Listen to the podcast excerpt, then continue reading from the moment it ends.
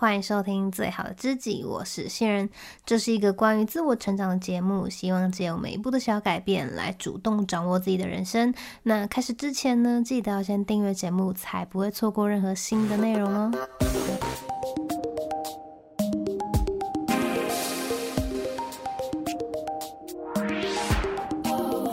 嗨，年假过完啦，你收心了没呀？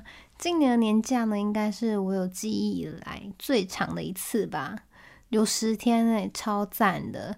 那感谢你呢，过了一个年还记得回来收听我的频道。那今天呢，我们就来聊点轻松的吧。就是你有没有过出门忘记带手机的经验？其实我还蛮常忘记带手机出门的。但是如果那一天是上班日的话，影响就比较少，因为大部分要做的事情其实电脑都可以 cover，像是回讯息啊、查资料或是联系客户之类的。但是呢，上个星期我去看皮肤科的时候，居然又忘记带手机了。然后呢，那天的诊所又非常多人，所以至少要等一个小时起跳。那我没有手机，就等于无事可做嘛。本来就是打算要回家拿一下，但是算了算车程，发现诶好像差不多，所以后来呢就决定不回去拿了。就这样子呢，我准备要度过一个小时没有网络的生活。那刚开始呢，我是觉得天呐，没有手机好痛苦哦，什么事都不能做。不能学习，不能滑社群，不能传赖，非常非常的焦虑，就觉得天呐，我好像在浪费时间，我整个人都在空转，然后唯一运作就是我这个脑袋瓜，叽里呱啦说个不停。但由于呢，我也没有办法跟其他人分享我此刻难熬的心情，所以呢，我只好开始观察路人。一开始看到大家人手一机，滑个不停，真的是超羡慕的。然后我就忍不住瞄了一下隔壁弟弟在划什么。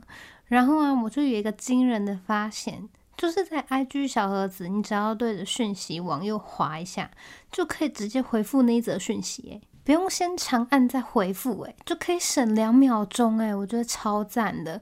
还是其实大家都知道这个功能，就我不知道。然后啊，看着看着，我又发现一件很有趣的事情，就是。大部分拿 iPhone 的人好像都是女生，或者是偏年轻的族群，不确定是不是因为外观或是身份认同的关系。但是呢，我自己是因为 iOS 在各个装置之间的传输很方便，然后还有外形跟考量到它的产值而选择的。不知道你是不是 iOS 的使用者呢？为什么会选择 iOS？也欢迎跟我分享哦。那到这里呢，其实门诊号也才刚跳过了八个号码而已，我还是无事可做啊，脑袋依旧转个不停，焦虑感完全没有下降。我就突然想起了一句话，他说：“焦虑的人活在未来，忧郁的人活在过去。”没错，我现在就是一直想着两三个小时之后要做的事情还没有做，而我却被困在这里，怎么能够不焦虑呢？但是这些事情啊，在我决定不回家拿手机的时候，它就已经成定局了。所以现在多想多焦虑的时间都是没有用的，这些焦虑感也不会有任何的帮助。我现在能够做的呢，就是在这一段时间里，把其他时段要做的事情先做起来。于是呢，我就灵机一动，跟诊所借了一支原子笔，开始写稿，写在我包包里面 仅存的两张卫生纸上。